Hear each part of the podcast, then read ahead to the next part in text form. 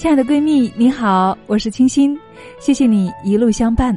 我知道你一直都在，也一直给我们最大的支持。我们的线下闺蜜大会就要举行了，你会来吗？姐妹们都想认识你呢，我也想认识你，想给你一个真实的、温暖的拥抱。所以在此真诚的邀请你一起来参加，让我们在现实中也可以彼此温暖，共同成长，好吗？关注微信公众号“女人课堂”，在后台回复“闺蜜大会”，马上免费报名。亲爱的，我们等着你哦。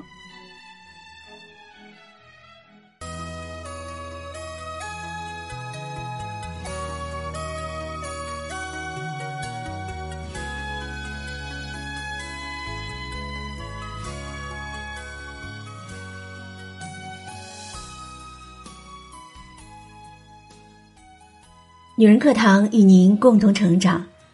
嗨，大家好，我是慕容苏菲，欢迎来到女人课堂。最近在网上看到一则新闻：杭州张女士做文员工作，和未婚夫在同一家公司。未婚夫呢是公司明星业务员，收入高，家底殷实。准婆婆要求张女士婚后做家庭主妇，理由就是。他的月薪才三千，收入还不如一个保姆高，否则就不会资助他们买房。但是张女士认为，女生还是应该有自己的事业。不知道大家看到这件事情，然后心里又作何感想呢？下面我们就来听听来自于作者严公子的文章：月薪三千，工资比保姆还低，你凭什么不做家庭主妇？这件事情在网上引起了一番热议，大多数都支持张女士的想法，认为女生就应该有自己的工作。但是也有一条留言真的很刺眼：月薪三千，工资比保姆低，凭什么不辞职？挣那点钱不好好待在家里，一个女人还谈什么事业？这句话背后的含义就是，收入没有保姆高的女生在家全职就好了。不应该出去工作，不配谈理想、谈事业。这是什么逻辑呢？二零一九年都快到来了，大清已经亡了几百年了，竟然还有用挣钱的多寡来衡量女性在家庭中的价值。谈事业从来不在于性别，不在于薪水的多少，只在于一个人的格局。走入婚姻的女生也应该有自己的工作。张女士坚持的压根就没有错。今年奇葩说有一期辩题：结婚房产证上要不要加上女方姓名？导师、著名经济学者薛兆丰主张女生一定要加上。薛教授说，婚姻就是男女双方合伙开的公司，彼此都要投入一些资源，婚姻维系就是这家公司能否正常运转。长期以来，很多男人经常给女人灌输的就是爱情是纯粹的。如果在步入婚姻的时候跟爱人谈钱，那你就是势利拜金。但既然结婚是合伙办公司，那么男女都要投资，写上女生的名字就是非常必要的。女性承担着生育和抚养的义务，注定在资源付出上早于男性。先付出资源的人，容易被后付出的人敲竹杠，所以进入这段关系的时候，女方要求多一点抵押是没错的。在婚姻里吵吵闹闹的夫妻，多半就是因为不能正确、坦诚的讨论利益，计较得失。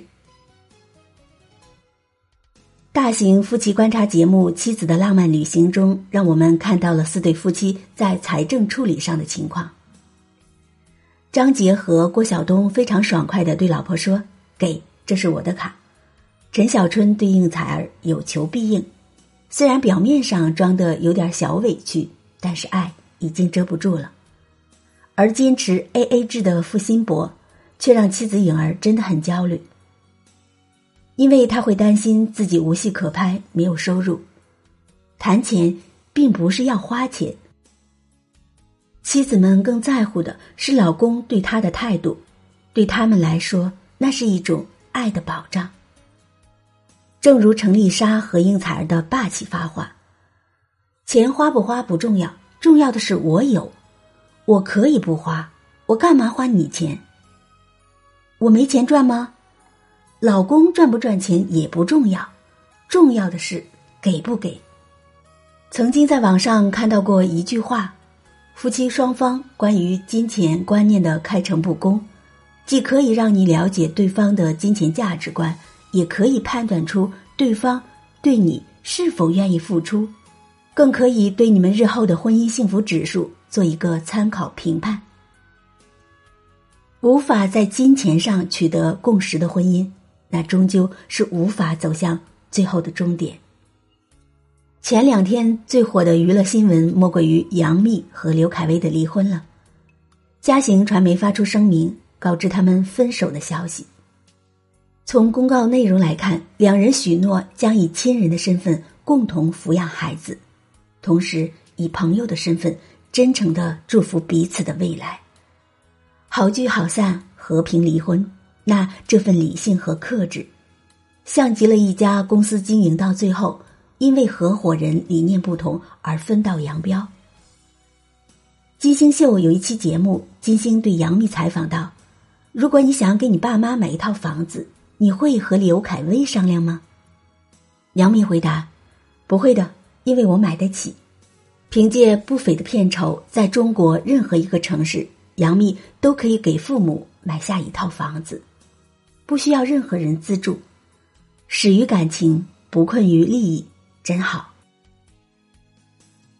也曾经看到过太多女性说起家庭纠纷，是因为自己在家做不了主。婚前辞掉了工作，在家当家庭主妇，赚到的钱不如老公多，工作没有老公好。婆家大男子主义，觉得一个家就应该只听老公的话，真的不得不让人感叹：婚姻说到底就是一场买卖，独立是女性在婚姻中最深层次的表达。像杨幂这样自己赚足够的钱，有长远的规划，打理工作室蒸蒸日上，懂得把命运牢牢抓在自己手里，值钱又有底气，就不会畏惧任何的风雨。就算遭遇离婚这样的峰回路转，也能够拥有人生的高光时刻。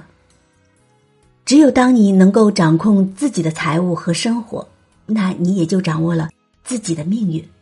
无论离开谁。你独自一人也能够活得很好，进入了婚姻，继续工作，保持自我的独立，这是一个婚姻投资人真正的优渥与富有。经济学上有一个词“沉没成本”，就是指一个人付出的无法收回的成本。但是沉没成本不是成本，它无法带给我们收益。如果今天放弃，那就是止损。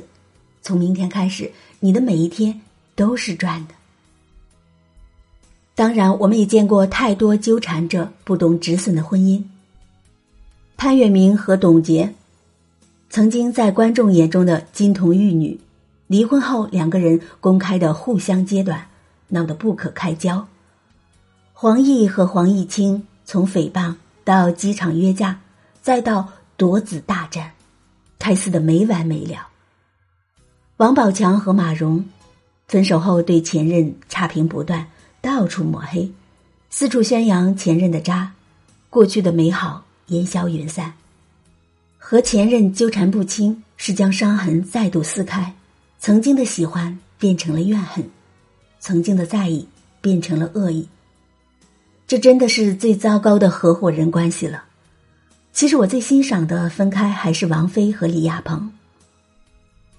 和李亚鹏离婚，王菲发微博说：“这一世夫妻缘尽至此，我还好，你也保重。”随后，李亚鹏也转发了微博：“我要的是一个家庭，你却注定是一个传奇。怀念十年中所有的美好时光，爱你如初。很遗憾，放手是我唯一能够为你所做的。希望。”你现在是快乐的，我的高中女生。没有互撕，只有祝福和不舍。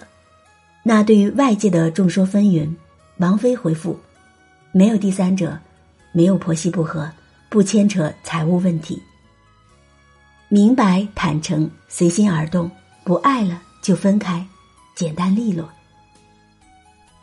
大方放手就是及时止损。